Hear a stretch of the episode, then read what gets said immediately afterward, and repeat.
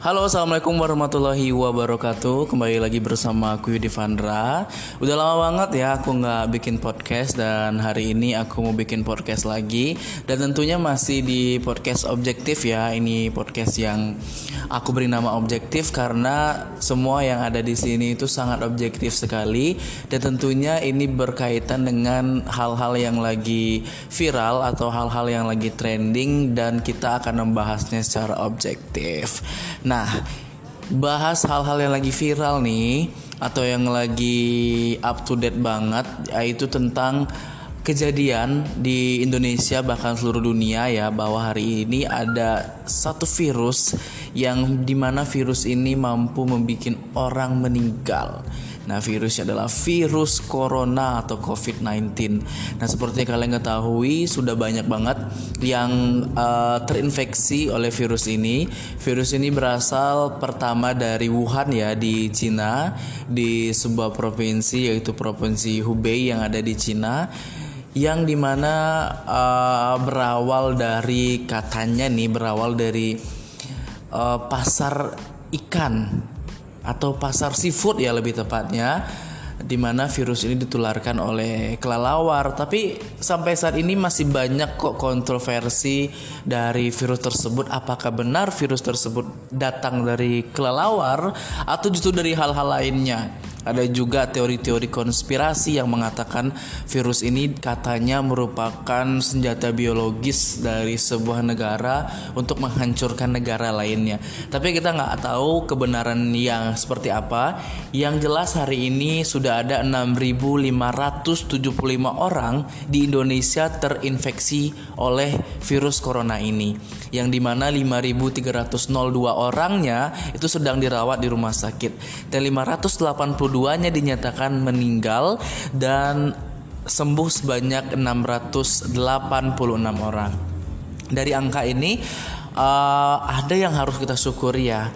Yang perlu kita syukuri yang pertama adalah angka sembuh dan angka meninggalnya Indonesia sudah uh, bagus ya jadi sembuhnya lebih banyak daripada meninggal.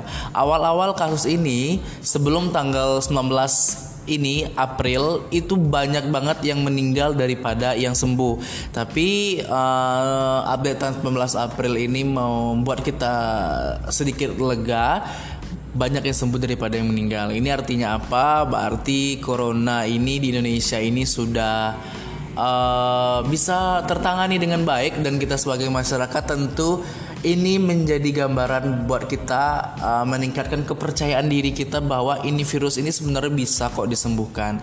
Cuma selama ini kan di luar negeri memang banyak yang bisa disembuhkan. Di Indonesia itu sedikit yang bisa disembuhkan, banyak yang meninggal. Jadi mungkin uh, pesimisme dari masyarakat Indonesia itu muncul, tapi setelah data ini keluar dan ternyata banyak yang sembuh daripada yang meninggal, optimisme kita jadi semakin meningkat lagi dan kita selalu berdoa mudah-mudahan kasus di Indonesia bisa nol ya.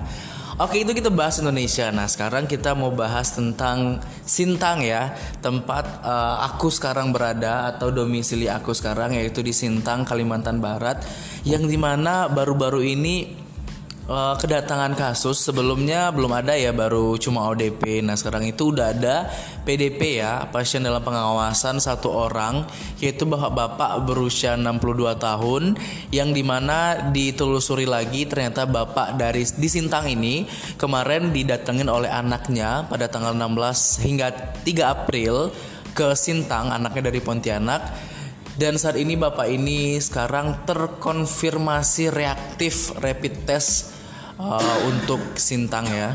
Nah kemudian anak ini pun punya uh, anak ya, bapak ini punya anak. Itu ternyata anaknya juga reaktif rapid test. Nah tapi kita masih belum bisa bilang ini sebuah hal yang positif ya. Positifnya masih rapid test karena uh, rapid test ini kebanyakan tidak akurat, tapi banyak juga yang akurat. Nah, yang akurat yang sebenarnya itu adalah tes swab yaitu tes mengambil dari lendir di tenggorokan kita.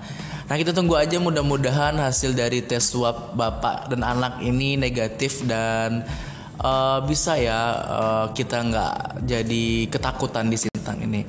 Nah, di sini ini uh, ada orang yang mau wawancara tapi dia nggak mau diwawancara karena kesombongan yang hakiki.